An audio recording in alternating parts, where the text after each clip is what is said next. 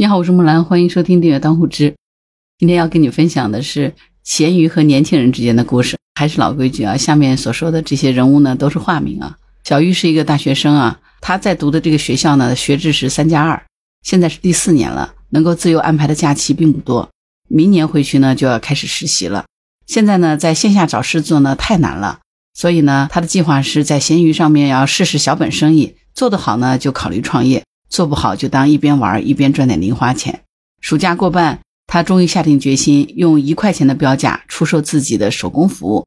他在帖子里面是这样自我介绍的：大学生，闲置在家，代做手工、手工小房子、金属、木质等，价格好商量。客户只要把需要 D I Y 的产品呢邮寄给小玉，他负责组装好产品，然后再回寄给对方。整个过程他只收取十五块到三十块不等的手工费。像小玉这样的大学生，暑假利用闲鱼来赚点钱，真的还不是少数。七月份以来呢，二手交易平台里的大学生的浓度就直线飙升了。在闲鱼的海鲜市场，有很多暑期副业相关的热点话题，引发了百万大学生的关注。相关宝贝的发布量呢，也翻了三倍。也许你不知道哈，很早以前，闲鱼就已经是年轻人生活的一部分了。所有的热点都能在这个地方找到落脚点，经过连接、发酵、话题出圈，最终变现了。而闲鱼呢，也早就已经从一个闲置的二手交易平台，变成一个年轻人连接兴趣爱好，甚至是反映生活方式的交易社区了。不过这里的这个交易哈、啊，并不是给社区下了一个定语啊，应该说交易和社区二者同时存在，密不可分。可能我们印象当中的闲鱼就是一个二手交易的平台啊，但是真的我们需要重新去认识一下闲鱼了。过去呢，可能我们都很习惯在这里转让这个二手闲置啊、包包、家电、家具等等。有的人呢会以福袋的形式将自己的小东西清仓大甩卖，还有的人呢会把公司的福利品挂上链接，说不定就会有人喜欢。就连恩施的小土豆也能够在闲鱼中找到。总之呢，秉持着不浪费资源的这个原则，所有的二手实体都能在这里被交易。但是现在呢，闲鱼已经突破了人们以往的认知。应该说已经不能再用简单粗暴的二手跳蚤市场来描述它了。租房、搞副业、娃衣互换、有偿讲冷笑话、代做手工。不知道从什么时候开始呢，涌进来的年轻人不仅进行闲置物品的交易，另外一些生活化、个人化的需求呢，也被当成商品链接流通了。这些互通有无的交易还折射出年轻人的一种生活方式和状态，而且呢总能让人出其不意。比如说主人不在家，家里的小猫小狗没有人照料喂粮，于是呢就有了上门喂猫的服务。天气太热，心情不好，火气大，想听听冷笑话，或者是想找人发泄一下，所以呢十年火气清理师就大火了。就连六十九块钱学上海话，包教包会，这个也是闲鱼的常态啊。生活当中可以说是到处是舞台，这些脑洞大开的年轻人，热点也最终都变现了。如果有兴趣，你不妨去闲鱼的海鲜市场这个板块的热榜去看一看，大概就能知道了。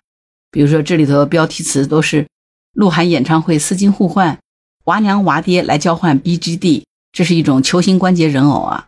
想要交换迪士尼的娃娃，美丽废物找个姐妹收了，公司发的用不了了，全新出。就连最近热映的这个电影芭比，也引发了一股芭比怀旧潮。电影刚刚上映一周，芭比在闲鱼的搜索量就暴涨了 百分之六百八十二。 受这个剧情的影响呢，电影还带火了这个 I P 的冷门款职业芭比，超过五十种职业芭比在闲鱼上热卖。除了热点之外呢，闲鱼还流行着独有的行话和交往的礼仪，比如说以物换物、列表可换。经常出没于海鲜市场的三坑圈，就洛丽塔圈、汉服圈和 J K 圈的姑娘们之间互相交换裙子，默认的用语是不花一分钱，但能成全彼此。从这些行为侧面可以说明哈，其实呢，年轻人正在将兴趣爱好搬到这个二手交易平台，寻找互相欣赏的同盟，凝聚成一个又一个的小众圈层，创造最原始的快乐。曾经有一段时间，是不是特别流行多肉？有一个多肉的发烧友就称呢，那些千万里挑一的孤品，多数是在闲鱼玩家之间流转的。一句花友就是前往这个垂直世界的通行证，就算是闲逛，也是在瞻仰大神，学习知识。在闲鱼除了买卖，多了一份交流的欣喜。他们说这个叫做小众但不孤独。而闲鱼的总经理季山说，正是由于越来越多的消费者能够接受闲置交易的理念，所以越来越多的人在闲鱼上发现交流的乐趣，这就是整个闲鱼持续快速增长的动力。这个暑假，很多零零后的年轻人开始化身成商业挖掘家，大学生暑假在线搞钱成为了闲鱼的热点。二十一岁的琪琪和小玉一样，今年暑假呢，把大把的时间和精力都交给了闲鱼。不过呢，和小玉的手工制作不同，琪琪的核心技能呢是游戏代打。从七月初放假开始呢，琪琪就代打了一个多星期，就这一个多星期他就进账了一千多，这个是他在校的时候半个月的生活费。其实呢，他每一单赚的并不多，平均一单收费三元到四十元不等。他接的单子呢，大多是五块钱一把的王者荣耀新药局。一开始他接单子只是想打着玩，没有指望真的能够挣到钱，但是呢，接触下来居然慢慢有了稳定的客源，单子多的根本排不过来。琪琪在很早以前呢，就是一名闲鱼的卖家，出售自己制作的盲盒娃娃、奶油胶做的手机壳等等手工制品。而促使他做游戏代打的诱因很简单，就是偶然看到别人发的游戏代打的帖子，所以他就决定试一试。照他的话说，就是要挣点奶茶钱。这个呢，其实是大部分大学生的想法。暑期的时候呢，不好意思跟家里要生活费，琪琪就把游戏代打的经历呢分享给身边的好友。这些玩游戏的高手呢就群起效仿，据说呢也赚了不少零花钱。琪琪用赚到的第一笔钱给妈妈买了一个银镯子。九月份开学呢就要考试了，她答应妈妈呢从现在开始要好好复习，等到考试结束以后再接单。她说长期单呢能退的都退，那如果对方不介意时间就存单。游戏代打呢其实只是冰山的一角，在线代写文案啊，在线监督考研、学习、工作、拖延症等等，这些大学生熟悉或者是能够胜任的任务，在闲鱼上面是随处可见的，都是可以被交易的商品。在享受假期的同时呢，大学生们解锁了很多有趣新奇的赚钱新思路，比如说卖日出晚霞、带拼乐高、带遛狗、带养猫，层出不穷的金点子都成了闲鱼上的新商机。在一众赚钱新思路当中，有技术含量的当属漫展音乐节跟拍、夜市拼摊，平均收入是一百元一次，还有带拼乐高、特种兵景点指导、做猫毛毡、减肥监督、带遛狗等等，平均收入从二十元到六十元一次不等。而这些围绕着年轻人展开的看似价格并不昂贵的交易，正在赋予着闲鱼无穷的生命力。大量的年轻人涌到这里比拼才艺，凭着脑洞边玩边赚钱。闲鱼呢也见证并记录着年轻人兴趣和消费趋势的变迁。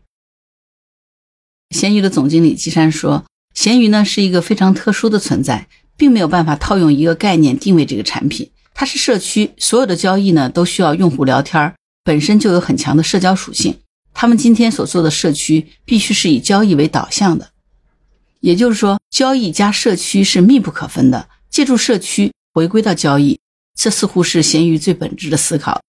在闲鱼，新鲜的事是可以启发新买卖形式和新交易内容的诞生，而新买卖又可以源源不断地发酵闲鱼平台的特色热点，内容是他们建立私域的一个通道。所以呢，闲鱼的每个热点之后是与之相关的商品链接，最终呢一定会回到交易的方向。而这个呢，恐怕也是闲鱼的经营者最核心的思考。而对于闲鱼来说，似乎没有什么参照对象，因为呢，这是一条没有人走过的路。你有没有玩过闲鱼？你对闲鱼有多少了解呢？欢迎在评论区留言。如果你喜欢木兰的节目，欢迎订阅、点赞、转发当护知。当然，如果你喜欢木兰，也欢迎你加入木兰之家听友会。请到那个人人都能发布朋友圈的绿色平台，输入木兰的全拼下划线七八九就可以找到我了。好啦，今天就到这儿，我是木兰，拜拜。